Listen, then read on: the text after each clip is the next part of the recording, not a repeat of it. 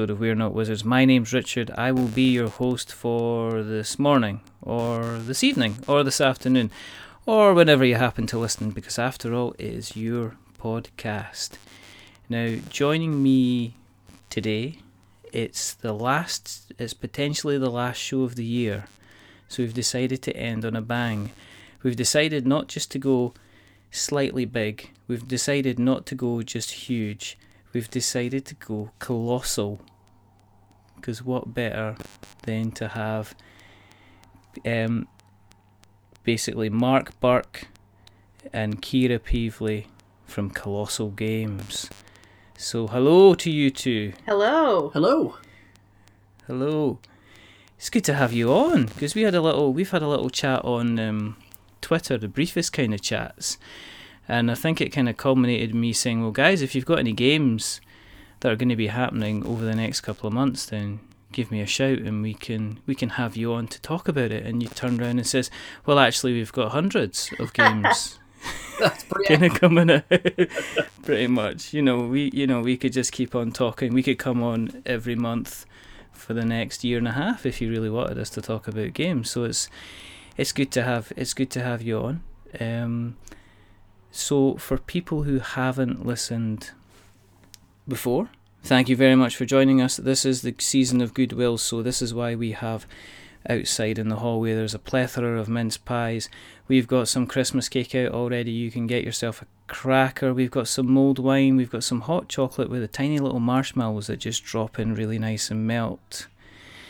The reason that we do this is quite simple is because we don't think there's enough podcasts out there about board games. In fact, we're sure of the fact that there definitely isn't enough podcasts out there about board games. And the other reason that we do this is because I'm a nosy person and I like to speak to people that I don't know to kind of help with my nosiness and find out all these fascinating facts, which is why we are have got Kira and we've got Mark on today. Who've got, as I said, we've already said they've got a very, very busy schedule. So, do you want to start off? Um, I'm interested to find out how you kind of got, kind of both got into the hobby. Um, you know what your kind of your history was with the kind of the pressed and printed kind of trees. So, I mean, Kira, do you want to do you want to tell us a little bit about your kind of your background? Sure. Uh, I it's funny story. I uh, I worked for an agency, a digital marketing agency, um, and one of the guys, one of the uh, the CFO, actually, he was uh, involved with Travis's former Travis Chance, who's our current uh, president and founder of Colossal. Uh, he was involved mm-hmm. with his previous company, Action Phase Games, and he uh. one day and said, "Hey, I've got some friends working on a Kickstarter. Uh, it's got a comic book theme. I think you'd be really into it. They could use some help with marketing. You interested? And so that's what really brought me into the hobby and into uh, the world of working on board games um, with uh, with Travis Chance and and all the amazing people that he works with over the years. And um, from there, I just helped as a contractor and fell in love with the hobby and kept kept going uh, with it. And then uh, when he started Colossal, I couldn't help but uh, jump on board that ship because it's uh, going to be a lot of fun. So I just really enjoy what we're doing and really enjoy games. I like all games. So uh, the more I can be around them, I'm I'm a happy girl. From being kind of in a situation of being outside the hobby and stepping in, and I always use this analogy. It's kind of almost like um, Willy Wonka's chocolate chocolate factory. the kind of the Gene the Gene Wilder version, the original and best, when they open up the door into the into the kind of like the chocolate the chocolate room with all the garden and something. It's like opening up the big bo- big door and it's kind of introducing people to kind of like the more unusual, I guess, kind of closed off kind of board game kind of hobby. Is kind of you, you're kind of exposed to kind of all these different kind of wonders that you you you never really know kind of existed unless somebody kind of took you by the hand and kind of kind of shown you.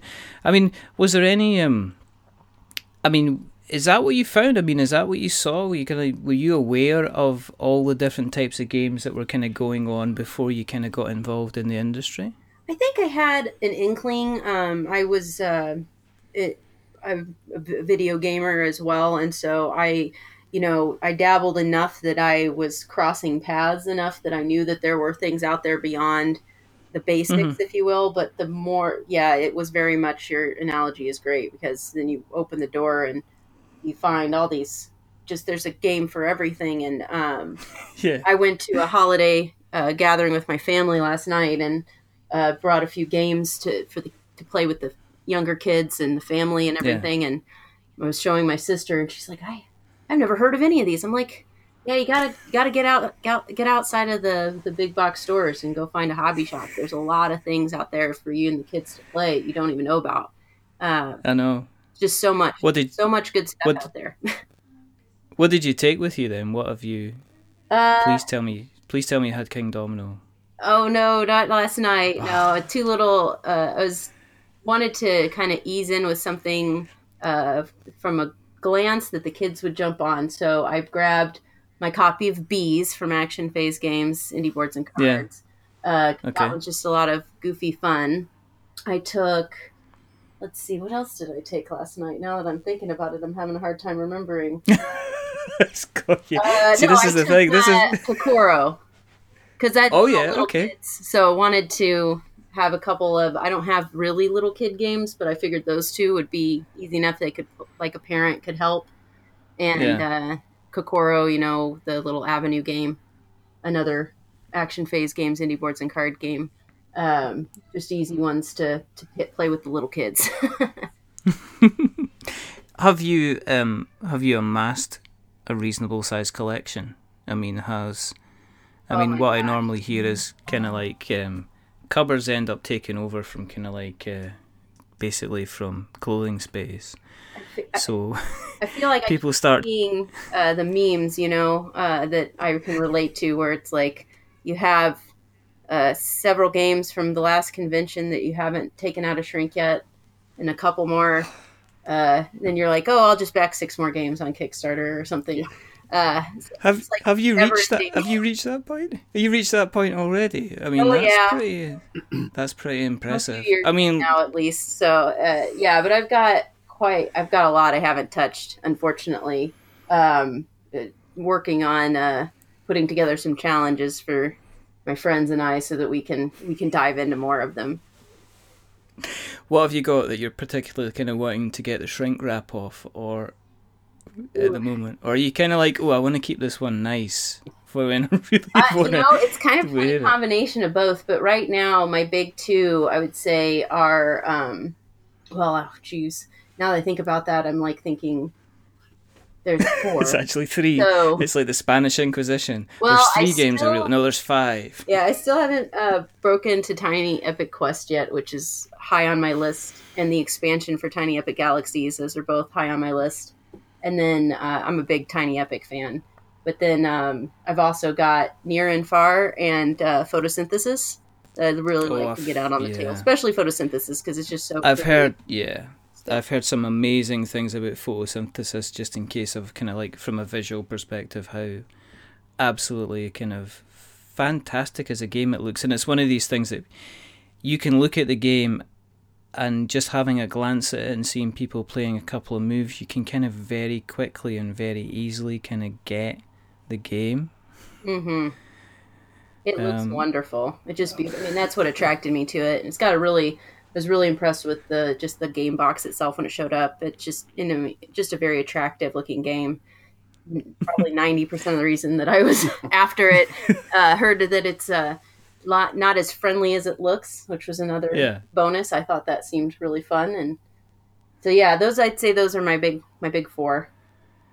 So is um has the Christmas list kind of changed from, you know, I don't know what to get me because this is what I find. It's like I'm in my forties now, and it used to be a case of well, I don't know, get me some. I don't know, I maybe could use a socks, or I could do another work shirt or you know maybe a tie i don't know the frying pan kind of maybe needs replaced so you could always get me that and i i, I always like car mats they're all car mats are good and now it's kind of like people come up to and say what do you want for christmas it's like I have a list that will probably last me for about five or six Christmases. Do you want the list with the expansions? Do you want the list without the expansions? do, do you want the list of accessories that I want? You know, do you want the list of stuff I can only get from the States? Do you want the list of stuff that I can only get from Germany? You know, how far do you how far do you want me to go? So it's kind of like opened up a so you have to be kind of more and more selective. What about yourself, Kira? I mean, have you have you now got like a Christmas wish list, even though you've got a pile of games you've not played yet? Are you still kind of like, well, you know that Charterstone looks quite good. Oh yeah. Speaking of, yeah, actually, yes. Um, it's funny. It, my uh, husband and I, yes, between the two of us, it's it's more around games um, and stuff like that. But uh, the rest of the family, we get a little uh, kind of overwhelmed by it all, and so instead, it's more like, okay, we need furniture to store all the games, so we'd like to upgrade our current shelving system to maybe IKEA furniture. So uh, gift cards for IKEA would be great. That I remember that was a big conversation this year. Was was it's time to upgrade some of our shelving. Are you considering Kallaxing then? Yes. Is that we, where you are? We have a combination, like in our in the room that Mark and I are in right now. Actually, is my my home office, and it's all Billy shelves. So it's kind of taking mm. the hmm. place of some some of the game storage for right now until we get the Kallax. But yeah, that's the idea is to get a nice big one and just get that out of the way and get the games, you know, the good standard game organizer in the house. Would you say that's correct, Mark? Looking at the shelving, is it in a poor state of affairs that needs an upgrade? I wouldn't say it's a poor state of affairs, but I mean, it, it's definitely when you're looking at the the Kallax shelf. I mean, it's it's would certainly be an upgrade. Um, but it what I'm looking at is a combination of board games and, and a, a, nice book collection of like your you know some nice standard novels, Stephen King and Asimov and those kinds of things. So well, I had to get all these bookshelves. They're IKEA too. These Billy bookshelves, which they're wonderful. Um, they do good for game storage as well. But I have inherited my dad's sci-fi book club collection. All right, and um, I just have all these. I mean, just unbelievable amount of books and I can't. Uh, I was out of place for them, so I was like, I'll get these Billy bookshelves, and so they take up almost every wall of this room, and then the the Kallax is going to go in our gaming area, which is also our kitchen. so it's going to go out there because we realize we don't want to have to walk away for the games all the time. We want it to be where we where we play. It's going to turn into like an episode of uh, DIY Rescue or something like right? that. Right? probably, probably.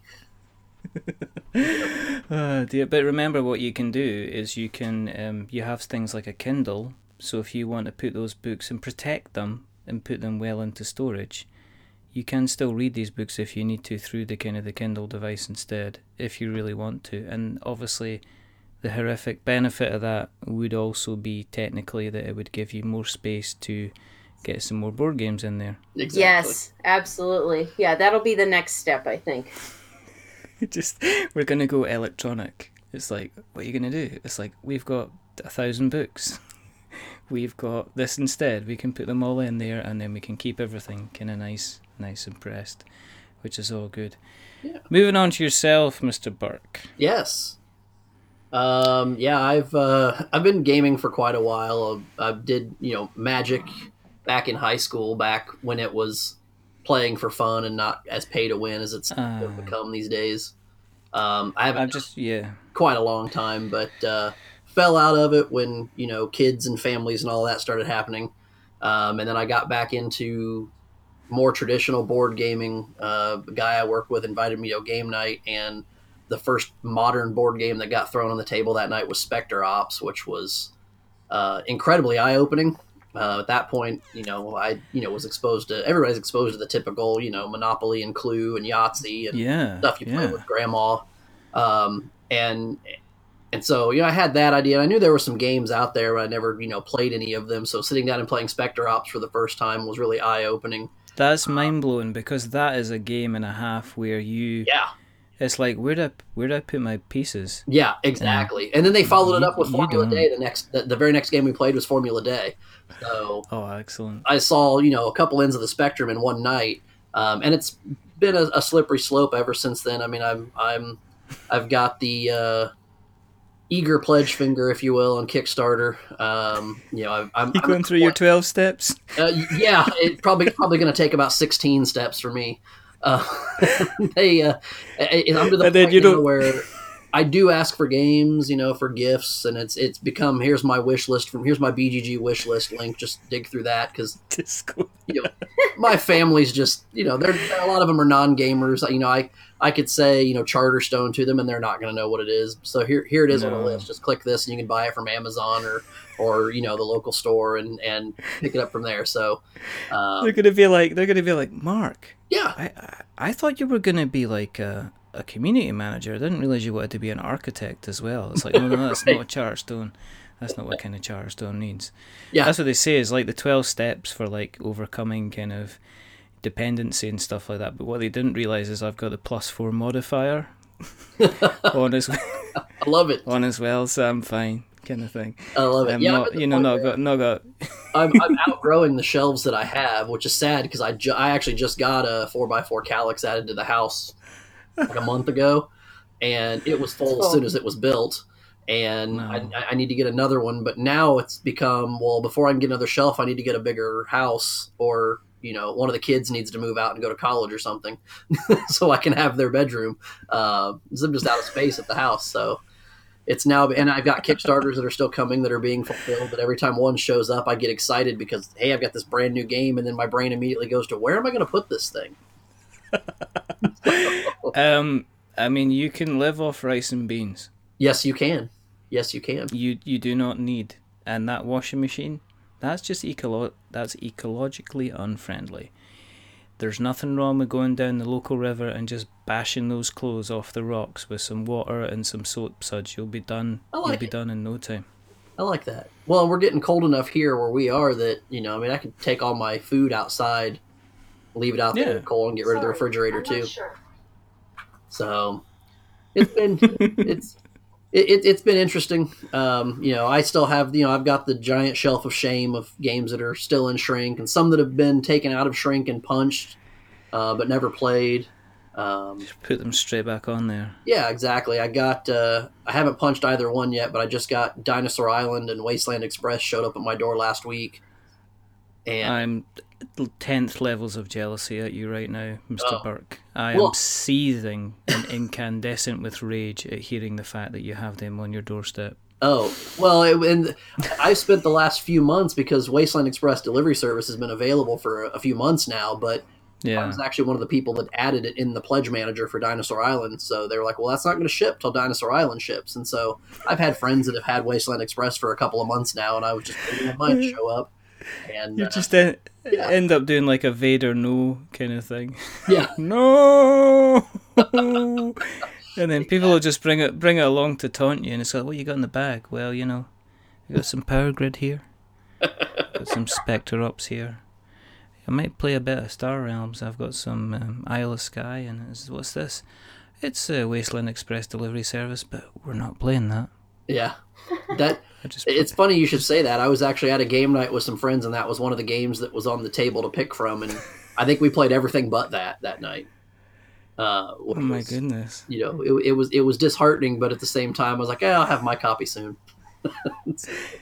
you know, just flip the table halfway through, just right. walk out. we lost this game. I guess we got to play Wasteland Express now. Exactly. There's your wasteland. There's your wasteland all over the floor. There you go. Yeah, there you go. Let's deliver ourselves a proper game. oh yeah.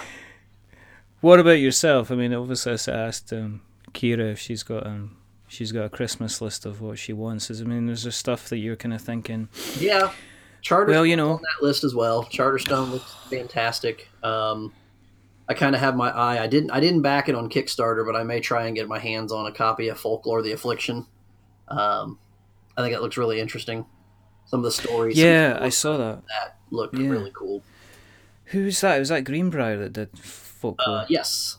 Yep, Greenbrier. Because um, and folklore, the affliction again has got like um, completely stunning art in it as well. So it's pretty. Yeah, the artwork's amazing. Pretty... The miniatures look great, and and from what I've heard, the the narrative aspect of the game is is incredible and, and very well done. Yeah, I've heard people. Yeah, I've heard people saying, "No, you've got to get, you've got to um, at least know somebody who's gonna, gonna get this delivered because it's gonna be worthwhile, kind of diving into." Yeah.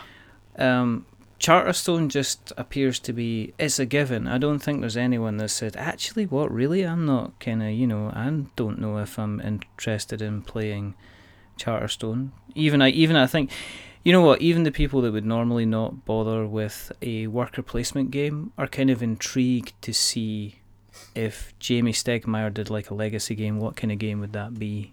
Exactly. Kind of yeah, which is. Yeah we shall see. We shall see. But hopefully, you know, after Christmas, I hope Santa is good to the both of you, and you wake up Christmas morning, go downstairs in your prospective houses, and there's a nice little shiny box just waiting to get unwrapped with stickers and green board and absolute little cardboard boxes of kind of joy inside it, which is all, which is kind of good. How did you How did you get involved in um, in Colossal then, Mark? Yeah, I um, about a year, well, it's been a little over a year now. Um, I started uh, a blog just after Gen Con in 2016, just doing some board game reviews, some Kickstarter previews uh, mm-hmm. under the handle the Chubby Meeple. Um, that spawned right. into a YouTube channel um, that I started doing some video reviews um, about October of that year, and then in January of 2017, uh, started doing some. I started contributing to the Dice Tower, doing some reviews there, and contributing to some of the shows there, like their best of the month and the favorite game Friday that they do. Um, yeah. And uh, yeah, I ended up going to Origins this year uh, on a press pass for that blog and met Travis um, there. I've, and I've, i mean, I've lived down the street from Travis for quite a while, but it took both of us going to Columbus, Ohio to actually sit down and game together. Um, and that's where he actually made the Colossal Games announcement was there at uh, at Origins uh, back in June. And uh, sat down, played some games with him and, and some of the other yeah. game designers that were there floating around. So played some games with like Jon Gilmour and Christopher Chang and uh, Christopher Chang, a lot of guys like that. Ian Moss was there. Um, we played a lot of games. A couple, in fact, one of the prototypes that he had with him was uh, one of the games we're getting ready to publish, uh, or that we are publishing, Kami-sama. Uh, he had the prototype there, so I played that for the first time. And he, uh, after Origins, he basically threw up a message saying, "Hey, I just announced my new company. I'm looking at bringing some people on board." And uh, yeah. I kind of half jokingly reached out to him through Facebook, and and you know because he said he was hiring a social media manager, and I just kind of said, "Oh, social media manager," hung with like four question marks and a little smiley face, and he sent me a message on Facebook and said, "Let's talk." And you know, it was a couple weeks later. Um, you know, I was working with Colossal and and uh, kind of getting into the groove of the Instagram, Twitter, Facebook management, and, and learning all the backdoors wow. to BGG, and uh, you know, getting into that. So um, it's been it's been a great process. Travis is fantastic to work with, and we've got a whole team of people around us that are just great. I mean, all, all of our personalities gel really well. We work well. Yeah. None of us are afraid to tell someone, no, that's not a good idea. Uh, you know, if mm. someone comes up with something, you know, we're we're there to kind of you know check each other and and a little checks and balances going on. So it's a it's a great team we've got going here. It's been a great great experience so far, and uh, looking forward to 2018 uh, as that's getting ready to roll in for us. Was it scary to actually think? Well, you know, at the time, because I am obviously I am a content creator, but did you think at the time when you're creating the content, it's like, yeah, working in the industry would be nice, and then if it happens, that would kind of be nice. But were you kind of when kind of Travis went, yeah, come on, let's talk? Were you kind of like, oh, okay, this is this is this is kind of going on a serious ledge now. Yeah, it was it was definitely something in, in my mind doing the content creation. I enjoy doing it. Um, mm. you know, I still I still continue to do it when I when I've got the time to you know shoot a video here or there. Um, I'm not doing anything terribly in depth like I did before, but uh, you know, it, it, was one of those situations, and I don't think I don't think the shock was more of a, you know, oh, this is serious. It was more of a, you know, this this could be the opportunity, this could be the chance to get in and and get into the industry that I, you know, basically was already spending all of my time and energy in anyway. Um, yeah, so it, just, it felt like a natural fit, and especially with Travis. I mean, our personalities are uh, you know they're they're they're pretty synced up uh, in terms of you know our sense of humor and and our rapport with one another. Uh, I think it's just, it's just a perfect fit and, and, a good way to get into the industry. Cool, cool. With Colossal, I mean, with Colossal, how long's Colossal been live for now? Because it doesn't uh, sound like it's been horrifically a long time. No, Travis uh, made the announcement in June at Origins here, 2017. Mm and we've been we've since been signing games and doing development work on um, the first couple of titles. Uh, and there's some other titles we're in development work on well, but really focusing on Western Legends and Kami-sama, both of which are coming to Kickstarter. And uh, Western Legends will be January the 9th, and then follow mm-hmm. that up with uh, Kami-sama in February, uh, mm. right on the heels of Western Legends. So a lot of development work's going on those to get those ready to go. Um, but yeah, Western Legends is going to be the big kickoff title uh, for our catalog. Uh, they're in they're in about a little over three weeks now. That's um, that must be exciting times. What about yourself, Kira? Because I'm, you know, you're sitting there going, "Well, it's all very well you asking me on, but you've asked me about five questions, and that's been about it." But what's your, what are you doing? What's your role in the industry? You've got the big letters next to your name, which automatically, when I read that you were coming on the show, made me very scared because I was like, "She's going to tell me you're fired," and I'm going to go, "Oh, am I?" Kind of thing, and and then I'll be, "Well, hang on, you can't fire me." so yeah, I'm really, you know, I'm Travis's partner in this whole thing. You know, he manages all the creative and development, and I'm managing the business and the project mm. management side of things, making sure everything's up and running.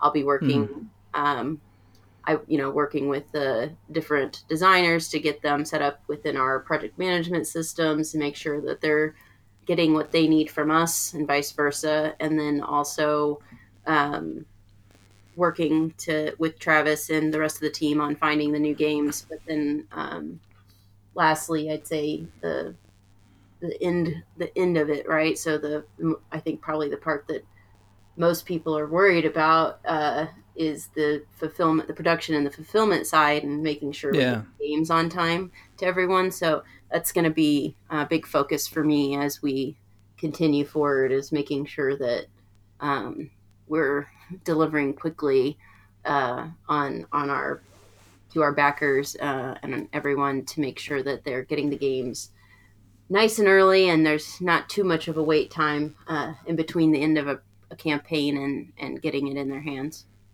so you're not just like like a ceo off the telly. You don't just swivel around in a big chair and go mark get me coffee. No, no. Um, not at all. You're like this you're like that. This is no. Well, opening spreadsheet 15 saving spreadsheet 15 with this title, having to plug this into our into our project management suite, and I'm not getting out of here until Friday about 10 o'clock. no, it's that that's that's the nice thing about it. The way we've got things set up and structured is is uh, you know Kira hit the nail yeah. on the head. I mean, she and Travis are you know you know equals and partners in this because uh, like she said, you know, Travis handles a lot of the development because that's really what he's good at, and that's I mean he, he did that with Action Phase and with indie boards and cards, and and uh, you know it's really where his passion is, and, and he's got a ta- an incredible talent for it.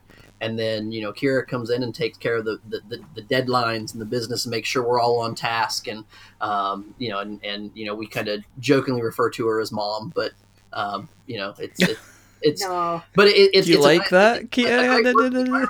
it's not a situation where it's like, hey, you know, I don't I don't hear from Kira only when things are going you know wrong. It's always it, it's just hey, checking in, how's this going? Uh, you know, there's real open communication among all members of the team, and you know, the project management tool we use is fantastic for that because. I mean, we could all sit in separate places if we wanted to, and still have a conversation about art and graphic design and and give our give our feedback and it's all right there in a tool that anyone can see the feedback that you know any one person has given um, and that's just some you know one of the things that's been brought to the team that that you know wasn't in place before you know all of this happened so you are you happy with getting called mum? It's, it's been a whirlwind. That's funny. Are you happy too. with getting called mum though? I mean, Kira. I mean, and, and because of that, or do you have now a favorite? I yes, they're all does. my oh. favorites. Oh. I love my children. I love my children all equally. I love all my work children. They're all very special to me. Um, no, I, it's funny too though because uh, it's you know we all do a little bit of everything. I think that's important. You know, we are a startup essentially, so uh, making sure that we're all participating. Um, I actually was, and I'll be working on it again tonight. Uh, working on a little store for Western Legends to hold all the different uh, car- cards you can buy at the general store in the game. Um, yeah. So I've been waiting for my chipboard to show up. It, obviously, it's the holiday season, so the Amazon stuff didn't get here till really late last night, so I didn't get a chance to work on it last night uh, like I thought I would. But tonight I'll be breaking out my my Cricut machine and my thicker chipboard and giving it another go to see if we can come up with something to hold all the cards uh, sturdily and uh, make yeah. it a little bit nicer table presentation. So yeah, it's just you know I've everybody is just kind of like, oh yeah, I'll take a stab at that. Why not? yeah, yeah. And I know my evening's going to consist of filming, uh, at least doing some test shots for the uh, how to play video for the Kickstarter page for Western Legends. That'll be my evening. So uh, equipment's already set up. I'm just you know getting ready to throw the game on the table this evening. So it's really strange because I'm speaking to these two people from the states about their um, board game company. So if, I don't know. That's my evening sorry. that's true. I mean, is it? It's a it's an all hands on it's an all hands on deck kind of scenario. I don't I don't know. There's I think in terms of startup, it's like well, it's usually that kind of kind of business. But I there must be unless you're involved in other creative industries, it must be strange to go from like you're saying, Kira, looking at a spreadsheet or looking at a project management software one minute and then deciding actually I'm going to sit down with some you know, with a with a hole punch and some scissors and some card and you know some imagination and and see what we can kind of put together. Is that is it? Is it? Does it help kind of relax you? I mean, do you find putting on the kind of the creative gloves and getting kind of practically involved does that help you kind of switch off at the end of the day if you've been crunching numbers all day?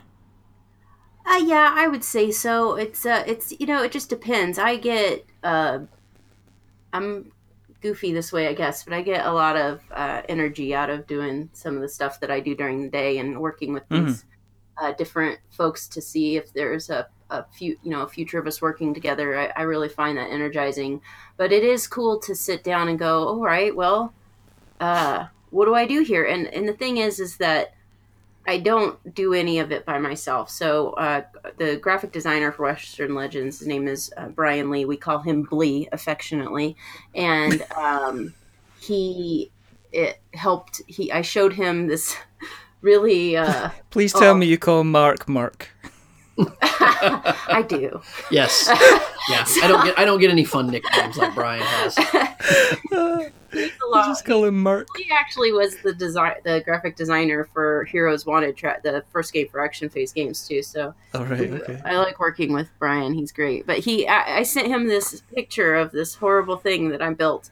Um, to hold the cards and it was functional it did, it did the trick and he got the idea of what i was looking to do and and then I attempted to recreate it in Illustrator and laughed at myself quite a bit and sent it to him. And I said, "What? What do you think? Does this make sense to you?" And he sent me back this file. He said, "Here, put this in your Cricut machine, and it'll cut it for you." And I said, "What? Great, thank you." And he amazingly took my my concept and then uh, gave me something I could work with that was a lot better and then now i'm just you know refining it from there so it's you know it is nice it's nice to be able to unwind and and do something a little different it's nice to be able to rely on such amazing people that are around us to to help too and not feel like you're just kind of stuck on a project by yourself and um, you know then on top of it we have the different partners that we work with um, our investors and our and our uh, Arnaud from Matagot, Surfin' Meeple, he has a big involvement on production input and making sure that we're thinking through all the things we need to be thinking through when we're putting something like this together. Um, yeah. How's it going to fit in the box if somebody wants to assemble it and keep it assembled, things like that. Um, so things I wouldn't have necessarily thought of on my own. Uh, so now I've got a copy of a box that uh, Inis that is about the same size as the Western Legends box, so that I can when I'm done, I can stick it in there and see how it fits. Cool. So, uh, it's just yeah, it's interesting. It's different. So, well, let's stop um, skirting about the frontiers, and let's let's. Do you like that? I like. See, that's it. a that's a segue. That's a that's a masterful segue. do you like that? I just straight in your there, ma'am, right in there. no, that's terrible. I, you know what I should watch not doing? I should watch not try to do a really bad American accent, especially when you're speaking to people from that side, side of the world. Because I, I just love it. never. I love no, it. I can't. No, I can't. I've always joked with. I've always been tempted to joke with somebody and, and actually put on an accent and say, the Scottish accent. That's just an act. that's just that's just a character I've invented, kind of thing. But I've never had the, I've never had the courage to do that because I'd, I'd be scared that it would freak somebody out and they would just hang up. Um, let's talk about Western Legends. Yeah. Take me on a take me on a journey. Got take me on a journey and, and, and, and, and lead me out into the prairie and tell me what I can find and how far west do we go and how legendary do we get? Oh, so West, so legendary.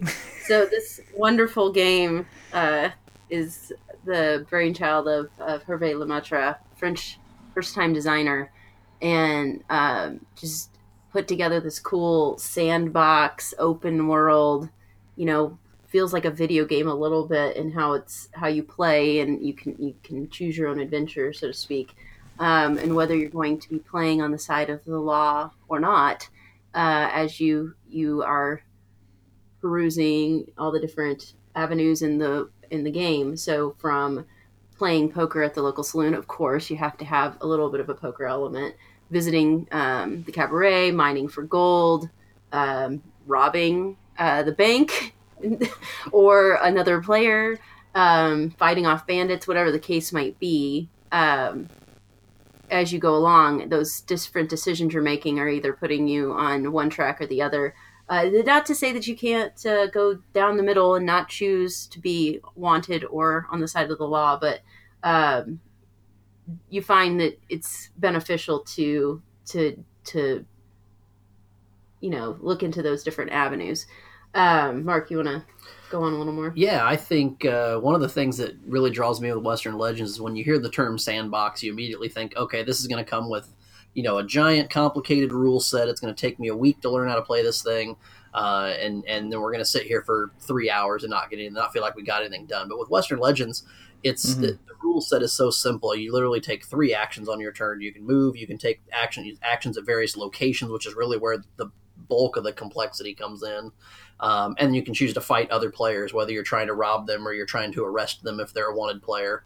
Um, it's it's a fantastic way of of you know just kind of navigating and making your own choice as to how you want to go about the world. And and you know we've then added the element of uh, story cards. So you know similar to uh, the way Merchants and Marauders kind of brings the world to life around the players. It's not just the players influencing the world; the world's influencing and, and affecting the players' decisions. Um, Yeah. There are there's a series of story cards that get triggered based on player actions, um, and you know if certain conditions get met, a player can put one of their story cubes on the back of the the, the card, the story card. Uh, and when so many cubes get put on that card, that event will trigger and, of course, have flavor text. It'll spawn bandits on the board. It'll move the sheriff around and get him chasing after wanted players. Or if you're a wanted player and you triggered it, you can move the sheriff away from you and give him a false lead. Um, you know, Yeah. and, and, and then there's an event that, you know, the folks who, you know, the, the, the players who contributed to that story usually gain something. Some of those stories can hurt the people who didn't contribute to triggering the event. Um, and and it, it's an, a really interesting dynamic that you know you could be going and decide you know I'm going to play this game completely wanted. I'm going to go rob the bank. I'm going to rob other players. I'm going to rustle cattle and take it from one ranch and sell to another. And then something happens in the game that you know you get arrested or something happens to you and it doesn't make sense to go that anymore. And you have to switch up your strategy mid game and maybe now be a lawman. Uh, or just you know I'm just going to go right down the middle and I'm just going to spend the rest of my time just mining for gold uh, and earn try to earn my points that way. Um, but it, it's it's a, a really elegant game and it plays up to six players and even at a full player count of six players you're looking at 90 minutes or less at a, at a play time. So uh, it, it's it's really been streamlined a lot in the development over these past few months. Yeah, I mean that's important nowadays. I think that um, there's there's been there is push and there's always push to have like long games with massive beautiful mechanics that kind of work like clockwork, but then you essentially need to take a day off work in order to be able to play them. Um, and I think if somebody says to me, "Well, you know, it's it's a ninety minute game," I'm thinking, "Great, I can take that along to the club. I can get it played if I'm learning it for the first time. It's not going to take that long for me to learn it. I can teach other people at the same time, which is always really good as well." Um, I mean, was that was that the kind of the idea behind it? Was were you kind of looking at it and thinking like, guys, let's let's let's if somebody's going to look at a game and they're going to be making a choice about what game they're playing, let them decide Western Leg- Legends because they can just get it right on the table and not have to spend too much time kind of set up playing it, things like that. Yeah, I think so. I, th- I think that was part of it. Uh, you know, we've we've played a lot of the you know a lot of the different sandbox games to try to get some inspiration from some of them, and uh, you know yeah. a couple of there's them. Yeah, there. For, yeah, there's not that many. Uh, first of all, and then on top of that, you know, I won't name names because I certainly don't want to bash the work that other publishers and other designers have done out there. But there are a couple of the games that we've done where it's like, you know, we're halfway through this game and we're ready for it to be over, and we didn't want Western Legends to feel that way. We wanted it to be you know when the game's over you you always want the players when the game is over to go let's play that again or i want to try a different strategy next time and already be thinking about their next play. Um, you know if you're in the middle of a game and suddenly you, you don't you don't want to play anymore you're, you're waiting for someone to trigger the end game so that you can just move on to the next game that's never a good sign when it comes to design and development no so no no. yeah. So i think i think, I think, I think there's yeah. Yeah keeping the playtime manageable was important. Well, and part of the way we did that too is that there you, choose your point. How like do you want a short game, a longer game, or do you want like a legendary game? And so you choose that, and that'll tell you like to what point level you're playing towards. So, um, which will help set the the pace of the game as well, um, or the time length of the game. Um, you know, I think too one of the fun things about Western Legends is that the characters, you know, are from history and their character abilities play into their uh, you know, who their actual history was to a degree. So like Doc Holliday, you know, starts off wounded. oh, okay.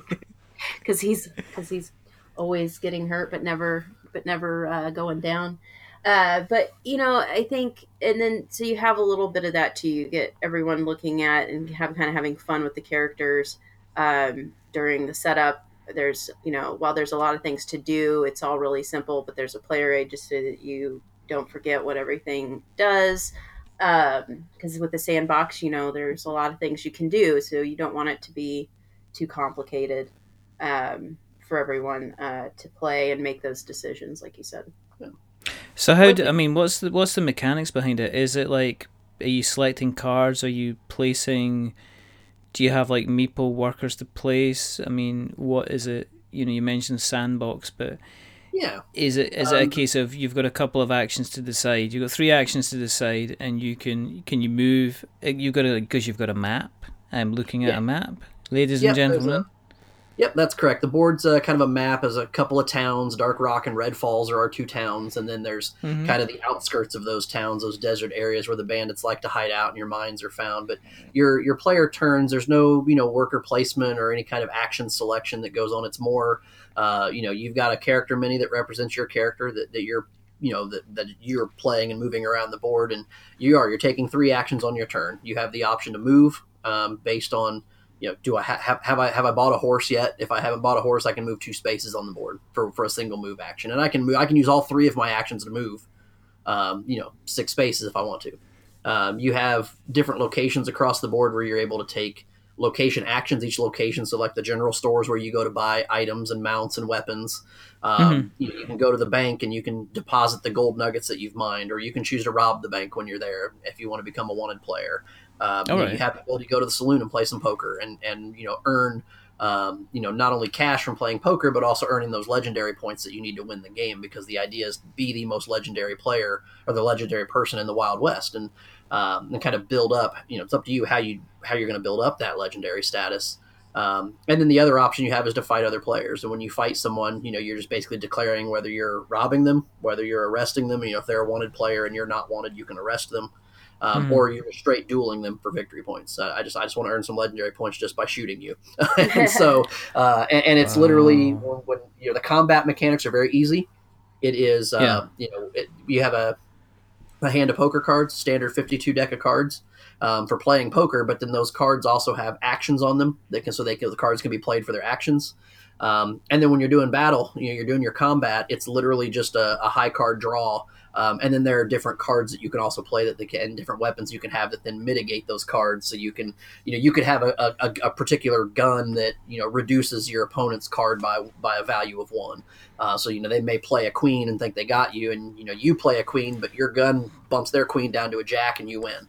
So um, it's straight high cards. There's no complex fight mechanics to it. We wanted to keep that straightforward and simple um, as well, and it lets the players also plan out does it make yeah. sense for me to go over and shoot this other player based on what's in my hand? Because you're not just I'm going to attack and then based on the die roll determine who wins the battle. It's more what do I have in my hand? How many cards do they have in their hand, and what are the chances that they've got something better than what I have? So there's a little bit of strategy to it as well.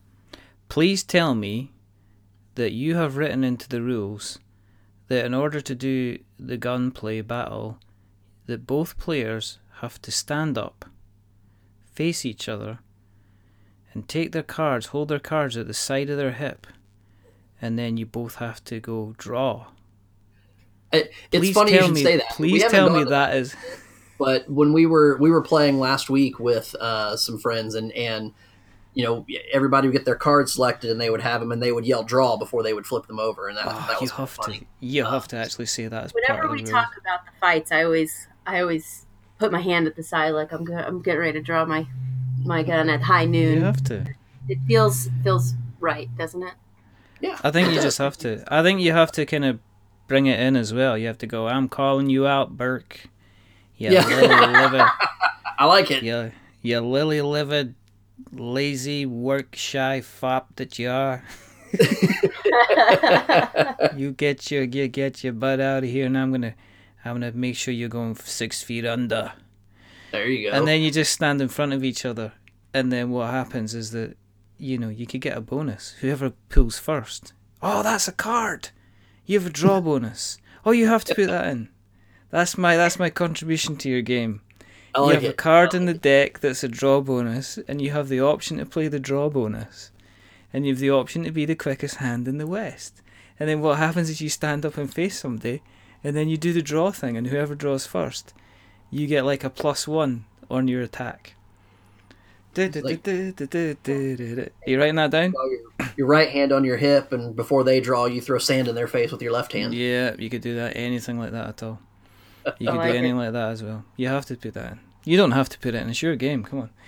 Um, but on on the back of that, on the back of that, um, in terms of Hervé's involvement in the continuing development of the game, has he given you the game and you guys are developing it, or is he still very much involved in the designing, developing aspect of it? Uh, both. So, um, right. definitely uh, put it in Travis's hands. Uh, Travis and AJ are other developer, and yeah. they they go through and do the play testing. And but there's a communication with Hervé. Hervé is doing his own play testing as well we're communicating those ideas and changes and suggestions back and forth and testing again. Um, we're really done with development at this point. It's just minor uh, adjustments as we go here because uh, we want to be make sure that it was ready for yeah. uh, sending off uh, some of the copies and stuff for the Kickstarter launch. But um, yeah, it's been a really interesting process and working with, and especially since um, our time zones are a little different, uh, but he's so quick to respond. He has really great feedback and ideas.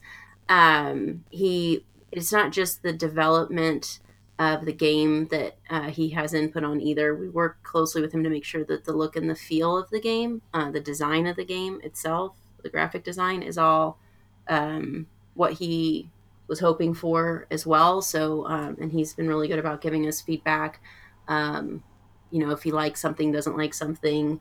Um, yeah. We discuss it. We figure out what makes the most sense uh, for the final product, and then we go from there. Um, so yeah, it's it's really cool. We definitely want to we're we want to stay involved with the the designer of the game, make sure that they get to have input throughout the process. Yeah, I mean that's I mean that's one of the. I'm only ask I'm asking the reason I'm asking is because we um in the latest episode that we just released um which was with Paul Grogan from Gaming Rules. Um, that came up about you know when a designer at what stage does as a designer hand over a game? You get some designers that when they sign up with a publisher, they're effectively saying, okay, you guys, here's everything that I have. If you want to go ahead and kind of make with it what you will, and then come back to me with any changes or feedback that you want to make. And then you get other ones where the designer basically is almost joining the kind of like the development team and is working the nine to five alongside them kind of still very much involved in, in, in the kind of the project. So it's kind of interesting. It's interesting to me in terms of just how the entire process works, how it's still, you know, the development and the design of the game can still be a very, very kind of kind of fluid process. Um, in terms of the, the the kind of the the game itself, what what made you guys decide to go down the kind of the, the Kickstarter route? Um, was there any particular reason? I mean, obviously the money is always a good one, but was there any reason that made you decide, well, you know, Kickstarter is the way to, to kind of look at going forward with this? Well, when uh, Travis founded the company, the the premise was that Kickstarter is a great marketing platform, and the kind of games that um, he liked to work on are the kind of games that do really well on Kickstarter, and they're the kind of games where um, the backers are really involved in building out the content for the game. So yeah, um, yeah. philosophy is very much that um, our stretch goals are uh, build, building a free expansion for backers. Um, that uh, there's never any content that's not available, but it is, but the, the benefit of being a backer is that the content that you're helping add to the game is yours for free, and so yeah. uh, and is part of part of the package. And so um, that's a big part of it is that these are games these are big games they're colossal games right? Um, and want to make sure that uh, that the content uh, that everybody feels that they're getting a lot of content in the game that is valuable to the game and that they they have a, a say in that content as well. So i think that's a big part of kickstarter. I know mm-hmm. that we will have some games that may not find their way onto kickstarter. They may go direct to publish but right now our our big focus is with Kickstarter. We think it's a great marketing platform, and and that the community there, um, they're the type of people that we like to work with um, in making our games amazing. Yeah, I mean it's um, for a lot of for a lot of businesses, it, it doesn't just kickstart and fund the game. It can in some in many ways it can kind of kickstart the business. I mean, ugh, I mean let's you know let's Jamey Stegmaier for instance, Isaac Childres, you know. Mm-hmm Frank West, Richard Keene, you know, um, Mark yeah. Neidlinger. These are all people that um, Kevin Young. These are all people that have come to Kickstarter, asked for funding, gone on to make create basically board gaming has become something that they do on a kind of like a full, almost like a full time basis. You yeah. guys are. It's strange because you're kind of approaching this from you have a lot of experience. You know, kind of what you're doing you have the skills behind you and kickstarter is one of these things that's going to almost do both That's going to help maybe establish the brand to people who aren't aware of who you are but it'll also help to make sure that you know that um, western legends gets out there to kind of as many as many people as possible. Um, f- going back to i guess this is probably equally as appropriate for i guess for both of you but Mark has being the kind of the social media guy. Have you felt a bit of pressure to kind of get as much of the word out there as as kind of possible?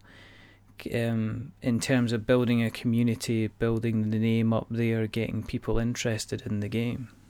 Yeah, absolutely. I mean, the with us going to Kickstarter in January, it wasn't. It, it's never been a, a thought process of okay, this Kickstarter launches January 9th. We'll start talking about it on January 8th. Um, yeah. You know, we, we, we, we want to build a community. We want to build, you know, get the name out there, let people know who we are, where we're coming from. Yeah. Um, yes, we're a brand new publisher, which on Kickstarter, you know, you, you, you pull up a Kickstarter page and you see first time creator on that page, you know, there are a lot of backers that will pump the brakes at that. But if, you know, if they've heard our name, they've seen our name on, on BGG, they've seen us on Twitter, Facebook, Instagram, um, and not just seen us, but interacted with us because we're very interactive with the community of folks who, you know, will reply to you know you know tweets that go out or they're interacting with us on Instagram. We did a big show us your shelfie um, over the weekend that people were just snapping, pictures of their uh, you know their their game shelf and throwing them up on Instagram and tagging us with a hashtag, and we'd repost a bunch of those things. And um, you know we had a good time interacting with people over the weekend uh, doing that. We we we do those kinds of things because you know we we want them to realize that yes, we are a first time publisher. At least yeah. Kolossal is, but Travis isn't new to the game. Kira's no. not new to the. uh, you know, eh, we've got you know so many people behind the scenes that have been in the in the board gaming world and the board gaming industry for so long that um, you know it's it's day to day for them, and so you know there's a little bit of pressure there and you want to get the name out you want to build up that audience so that when you do launch that kickstarter on january 9th that you know you're not just sitting back and staring at a computer screen and no one's backing because no one's heard of it and no one knows what the game is um, mm-hmm. you know we're getting out we're doing you know public play tests with groups in local game stores we're do you know we've done obviously with during con season you know we had prototypes that you know, Travis had them at Origins. We had them at Gen Con. You know, Travis and Kira went to Essen with some prototypes and played some things. We did BGG Con and, and, you know, just getting these games in front of people and letting them know and even getting feedback from them that, you know, we're able to go and tweak the game. And, you know, if we see that something's not working, you know, because when you're play it's important when we're doing, doing the development work that we're play testing with different groups of people. Because if it was just, you know, four or five of us sitting around, there may be something wrong with the game that we don't catch because yeah. we're just using the game. Uh, yeah. But you put it in front of a group of players who are playing it completely differently than how we're playing it, and suddenly something pops up. So, uh, you know, that's very important to get it in front of different groups as well. And I think the community building around that is incredibly important. How's the um... yeah? Too, I think the other part of it is is just that we're part of the community as well, and so we're you know not just being a brand, but the people behind the brand and letting people know who we are and that you know we're here to play. We're not going to just play our games either. Mm-hmm. when we're at these cons we're playing with everybody. We're checking out other games. We're having fun. We're seeing our friends as well. It's not um it, it is a community and that's why we love being a part of it. Yeah i mean people people like to see a face. It's really strange. It's like the um the board gaming industry is different in some respects from the video game industry because you're so used to playing video games through a visual interface and not the person that you're actually playing against sometimes that when it comes to the video game personalities it's only the guys that are really really kind of at the top that people know about. Whereas the board game industry seems to have taken that on its head and it's almost like the creator you get to know the creator they're encouraged on board game geek to have profile page. You get to see what they look like. You get to see pictures of them at conventions. There's very much a more of kind of a a human friendly face behind it. And I don't know if that is because generally if you sit down and play a board game with somebody, unless they're wearing a mask, you're usually looking at them kind of like, you know, kind of face, you know, or unless a bandana over their face, you know, kind of thing, which if you're a cowboy, you might just do that. But it's still a very, very kind of face to face kind of entity. And I don't think you can reach certain levels, but even if you look at, say, even CMON when they've done, you know, when they've brought Eric Lang in to do designing on the games and he's now working for them, they still like to roll out Eric. Eric still gets rolled out to say, listen, let Eric talk about the game. Um, yep. And they still put you still got a lot of people putting a face behind the kind of the designer, the development team to say, hey, we're people, we're trying to do a job here, we're trying to help create the community, which is which is kind of which is kind of cool. Um, have you decided on prices for Western Legends? Then have you decided? You know what's what's in you know how much you're going to get in the but you obviously know how much is in the box but you know how much that price point's roughly going to be at the moment or is that still is that still in a spreadsheet oh, yeah. somewhere no both uh, no it's a it's a $70 price point it's a definitely a big game there's a lot in there um, but I think that um, we've packed a lot in there for seventy dollars, mm-hmm. and um, like I said, then it's that uh, the stretch goal expansion that we're looking looking to build with the stretch goals is probably a thirty dollar value on top of it. So, yeah. um, and then there'll be one expansion as well, and I think we have that priced at fifteen. Yeah, fifteen dollars.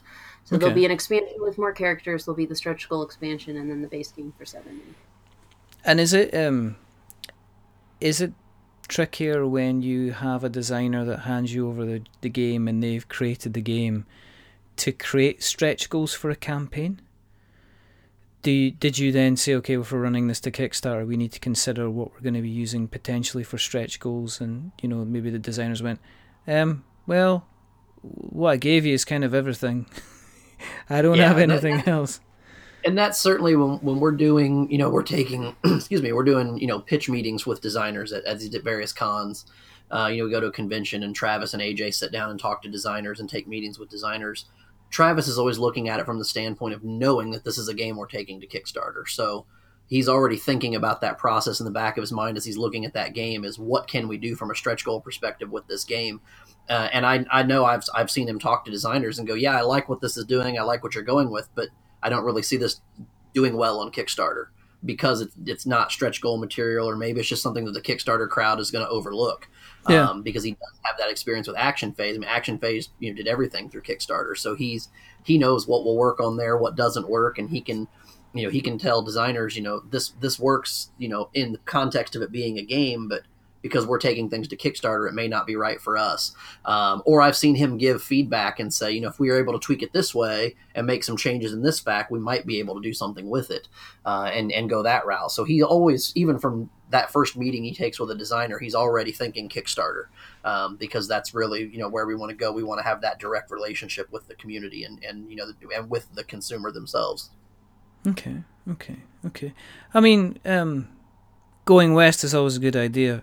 I mean, typically, if you're heading in the opposite direction, it appears that you also have something for those people as well. Because the other game that you got coming out is um, is going to be uh, Kami-sama. Correct. Yes, and that's uh, that's February. So we, I mean, obviously, I'm aware that we have taken up an awful lot of your time as it is. But do you want to? I mean, have you got enough time to to tell us a little bit about Kami-sama? Yeah. Absolutely. Kami-sama is just a really, I mean, amazing little game. Uh, AJ Lambeth, who is uh, the designer of the game, we actually, Travis found him through this game and then hired him to be a developer with him for Kolossal. So he's a part of our team as well. Um, he had spent some time uh, in Japan uh, fell in love with uh, the culture and everything there and, and designed this game uh, based on, uh, you know, from some of his experiences there. And uh, you can see just the attention to detail throughout the game. You're, it's a, it's got a couple of different cool mechanics. One being um, area control. You're placing shrines uh, to gain favor with the villagers in each of the respective villages in, in, in the game of Kami-sama, therefore um, and the different uh, kami are spirits, uh, Japanese spirits, and they they're very asymmetrical in in their abilities, but the way they place their shrines is different for each of them, and um, you, the whole point is to get uh, patterns going, to have the most uh, various different ways that you can gain points. Um, there's a little set collection, little drafting. Um, what else do you want to say about that? Yeah, it's it's it's I would definitely say it's a lighter, a lighter weight game in terms of, of learning. Yeah, would, yeah, Gateway Plus is a good way of putting it. I think, um, you know, it's it's more entry level, um, and one of the unique things about the way the gameplay works with it is it's a round board, it's a circular board, and the board's divided into four quadrants, four player game, and every player when you're sitting at the table, you when it's your turn, you're taking your actions primarily in the village that is in the quadrant of the board that's facing you. So okay. you're taking your actions there, and, and your your player, your kami may have some abilities because again they're all asymmetrical. They they can all add a shrine or remove a shrine, but then from that point from that point forward, everything else is completely different between the characters that you're able to play as and these kami, these various spirits. Um, and so you may have some abilities that let you play out of you know play into a different village, or they let you affect any village, um, but it's going to cost you some action cube, you know, some of your action points to do that. Uh, but you literally will play every every player takes their turn, and then the board rotates a quarter turn. So now you're affecting what the person to your right was just doing, and what oh, you right, just okay. Your, your, village is now being affected by the player to your left. Um, and Super so now cool. they're popping your shrines out of there and putting theirs in there and get you know replacing it. And uh, you know the the first you play through three rounds, and the first round of the game is very much laid back, you know, just kind of spreading the shrines out because the board state obviously starts empty. But between yeah. rounds, those shrines stay in place. So when you get to rounds two and three, in order to do the things you need to do, you really have to start kicking your opponents out of places. So it gets really cutthroat and very much has a take that aspect that you, if you just watched how it plays in the first round, and you don't watch rounds two and three, you have a completely different perspective on how the game plays. Because when you get to rounds two and three, it becomes very much a take that game, uh, and is, is, is way more confrontational than, than it appears at first glance. But it's it's an excellent little game. Like it's four players, uh, you can play it probably forty five minutes to an hour. And it's a two um, to four player. Yeah, you have a two player element for yep. both Western Legends and Kami-sama. So yeah. Um, with an AI built in. So it's uh it's so beautiful too. The artwork is being yeah, done I was by gonna Gonka say that. Studios. Um, I mean- and uh, I, I failed to mention this earlier, but the artwork for Western Legends is being done by Roland MacDonald, who is just absolutely wonderful. So we're just really grateful for having really great illustrators and really great designers to work with and make these amazing games. When the um, when AJ approached you um, with Kami-sama, were did he already have the artwork done, or was he just approaching you with the kind of the idea? No, No. no, he had, uh, you know, just a, it was, you know, a typical prototype of this idea.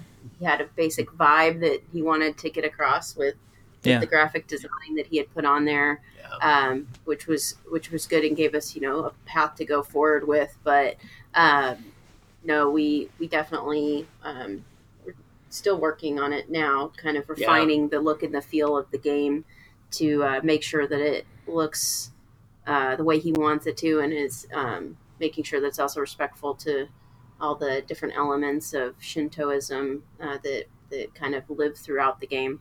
Yeah, AJ's AJ's love of the culture really shines in the design of the game, and and we're work. He's, he works very closely with the illustrator and the graphic designers to make sure that you know we're being respectful of, of the culture itself, and not just a hey, here's a fun thing we want to go do. Uh, you know, we're very very respectful of culture, and I mean we've seen pieces of art that have come from the illustrator. Uh, or even from the graphic designer, where AJ, you know, will say, "Well, it looks great, but you know that rope wouldn't be that color." Um, or or you know that that tablet that he's holding wouldn't be that color, wouldn't be made of that material, or you know he, he's he's so ingrained in, in, in that, making sure that it is true to uh, the Shinto culture and, and the Shinto uh, you know beliefs that uh, you know, we're making sure that we're res- being highly respectful of that.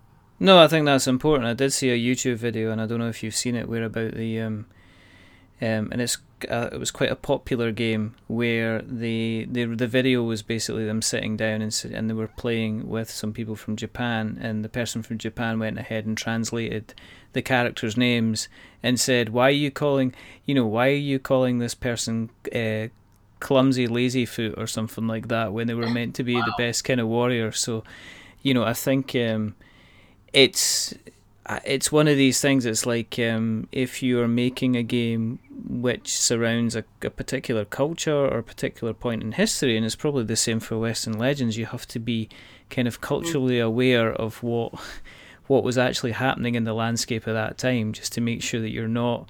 It's more not making an idiot yourself. Yep. you Yep, know, that's correct. Okay. Yeah. you know, like you know, Yeah, th- th- there is going to be, yeah, I would say specifically with Western Legends, you know, it's it's not only. I mean, you know, you hear West, you know, old Wild West, and you think Wyatt Earp and Doc Holliday and Billy the Kid, and yes, those characters are in the game, but they're, you know, the, the Wild West wasn't just a bunch of old white dudes running around. You know, there were people of color, there were women, there were Native Americans, there were, you know, Hispanic that that are featured in the game as well. Characters people may not have heard of, people like Bass Reeves or Stagecoach Mary, um, Yeah. you know, that, that were actual legitimate historical figures of that time that, you know, maybe people don't know because Val Kilmer didn't play them in a movie.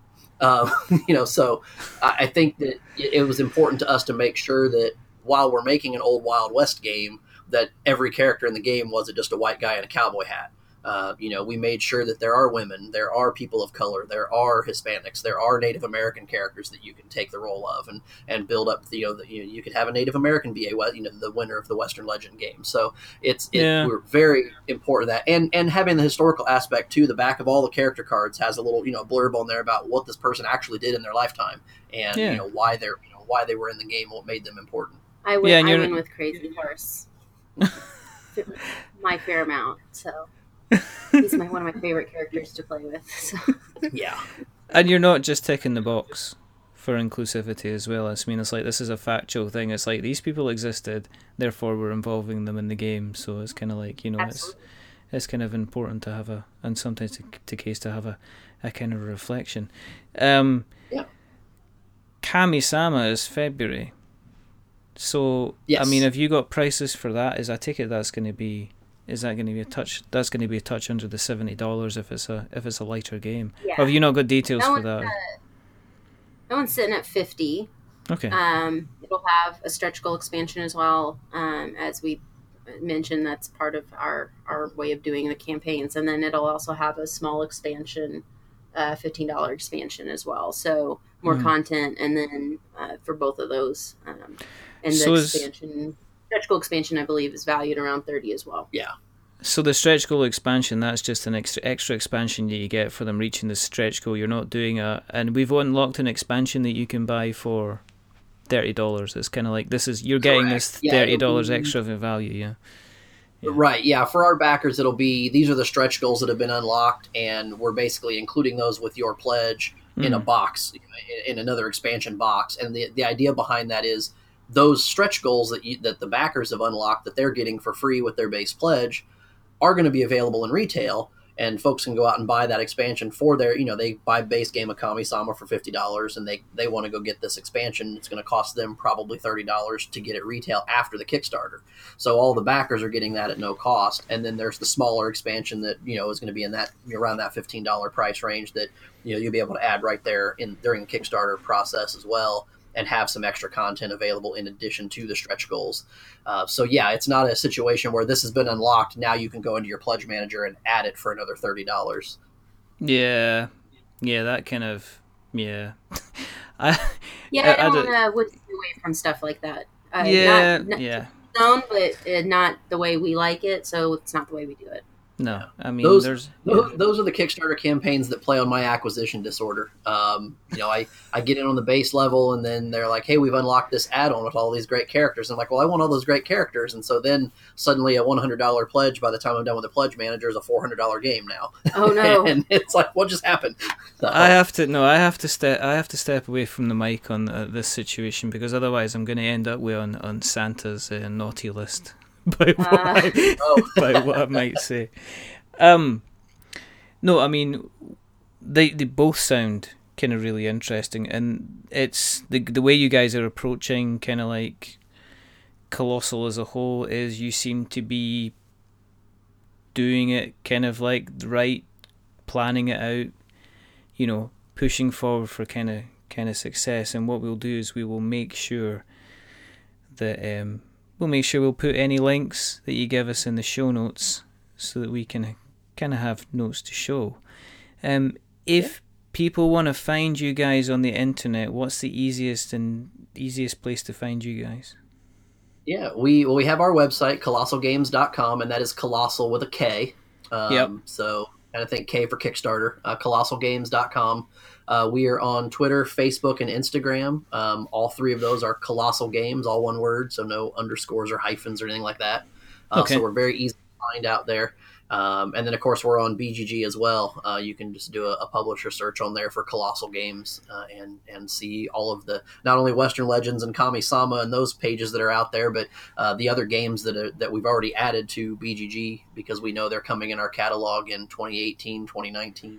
2020 is that, um, Omen. so, um, is it Omen? Lot, a lot consumption. Yeah, your news seems to be we've signed this game, we signed this game, we signed this game. Yeah. You're like a basketball team at the end of season or something like that. You, know? you got so many kind of signing. Right. You got so many kind of signings going on. Um, I have one more question sure. to ask you, and this this is going to require a little bit of thought because I think everything up until now has been very easy. Okay, and it's going to be okay. Christmas. It's going to be Christmas themed as well. Okay. All right. So, you have ended up in the North Pole. Not only in the North Pole, but somehow you have ended up in outside the home of Mr. Claus himself. Okay? Now he greets you with open arms and big cuddles, and you get like lovely warm cups of cocoa, and he covers you in furs to keep you nice and warm. And he says that because both both of you have been very, very good all year, you can go into his toy emporium and the board game section. And he says now because he is a being of magic, that inside the board game emporium there is every single board game that you could you could dream of, whether it be first editions, second editions, whether it be expansions, whether it be Kickstarter exclusive, whatever you want, you can get your hands on. Unfortunately, he says that because it is about to be the busiest day of the year, he has limited space on his on his sleigh to take you both back to your respective houses. So what he says is that you're allowed to take three board games each. Which board games do you take with you from Santa's cardboard grotto? Oh, wow. That's a tough that is a tough one. Uh, well, I think first for me would be I would want to finish out my Firefly collection oh, with the last expansion in the playmat. There you go. Mark? Yeah, I, I would probably, for my first game, would probably go the nostalgia route, and I'd want to get my hands on Hero Quest. Uh, I played that a lot with my brothers when we were kids.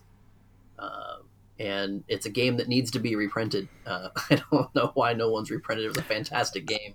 I've um, got I've got a couple of spare copies just sitting around doing nothing. Yeah, there you go. It's a fantastic game. I love Hero Quest. I'll send you one. Um, you need to watch the YouTube video by um, yeah. You need to watch the YouTube YouTube video about why Hero Quest is the best game ever made. I'll.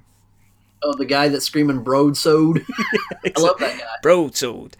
Um, and the best thing about Hero Quest is this, and then 30 seconds later, the best thing about Hero Quest is this. Great video. It is the best video ever. It is the best video. The best thing about the Hero Quest video is the video. Yeah. Kira. Kira, your sec your second game, please.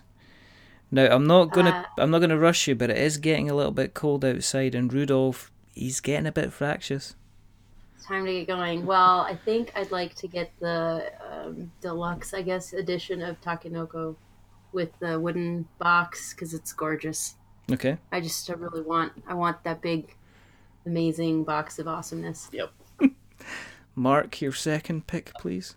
Yep, second pick. Uh, I would probably, for my second pick, I would probably finish out my uh, Cthulhu Wars collection with the missing expansions that I don't have, uh, which is quite a lot now that this last Kickstarter ran through. But um, it's a game that actually hits the table quite a lot at my house, surprisingly. So anything I can do to add replayability to that game is is, is a no brainer for me. It is a fine choice, sir, and it shall be added to the sleigh. so my last one. Yeah, yeah, yeah. Wondering if this one will count or not, but uh, a couple of years ago, BGG Con was uh, Mad Max themed, and they right. had a crokinole board that had the the logo for the event on it. That was, it was just really cool looking. It was I, I kept walking by going, I'm going to own that. I don't know how I will get my hands on that. So if that's sitting at, he's got a special version of that in. Uh, no, he's his, got he's got an uh, entire section on he's got an entire section on promos. Yes, I want that crokinole board. Well, there you go. You can have that. And finally, Wonderful. sir, Mr. Burke. Yes. If you would care, furnish oh. us with your last choice of this evening. Yeah, I would probably. It's a much bigger game than. In fact, I've never played it. I've seen it played a couple times. It looks fantastic. I would probably have to go with the uh, the classic hard to find Glory to Rome in the big black box deluxe edition. Um, that's just a beautiful game on the table, and I, I like the the the, the gameplay. It just looks like something I'd really sink my teeth into. But you know, at, at current prices where you can find it, I, I'm not willing to pay. so. Well, sir, then we shall we shall give you one to play and we shall give you one to eat. If you wish hey, to sink your teeth into like it. So you both climb. you climb off into the you climb off into the sleigh. Santa brings the reindeer up to flying speed, and you dash off into the night, where he wishes everybody a peaceful Christmas and a wonderful good night. Um, what a load of nonsense. but anyway, um, this has been um, this has been a lot of fun. So thank you, thank you very very much for coming on the show. As I say, what we will do is we will, you know, when you guys come to launch the Kickstarters, we shall obviously make sure that we're sticking some links out for you guys, and we'll make sure that we have all the links in the show notes so that we have notes to show. If for people that have listened along tonight, if you'd like to keep an eye on what we are up to, and we appreciate everybody that does. Um, thank you very much. You can find us on Twitter at We're Not Wizards, like Mark did. You can find you can find us on Facebook, which is We're Not Wizards. You can find us on Instagram, which is also We're Not Wizards. You can find us on uh, you can find us on YouTube because our lovely podcast host Podbean automatically put all of our podcasts onto YouTube. If you want to find it the normal way, if you go to youtube.com forward slash c forward slash we're not wizards tabletop podcast you will find us there. We're on all the normal podcast catchers. You've got your stitcher you've got your acast you've got your spreaker you've got TuneIn radio apparently we're on there. We're on podknife and all these wonderful other places if you like us what we do is if you want to support the show there's a couple of ways you can do that you can jump on to apple podcasts and drop us a little subscription because every time you drop a sub- subscription, a child gets an extra tangerine in their Christmas stocking. So isn't that lovely?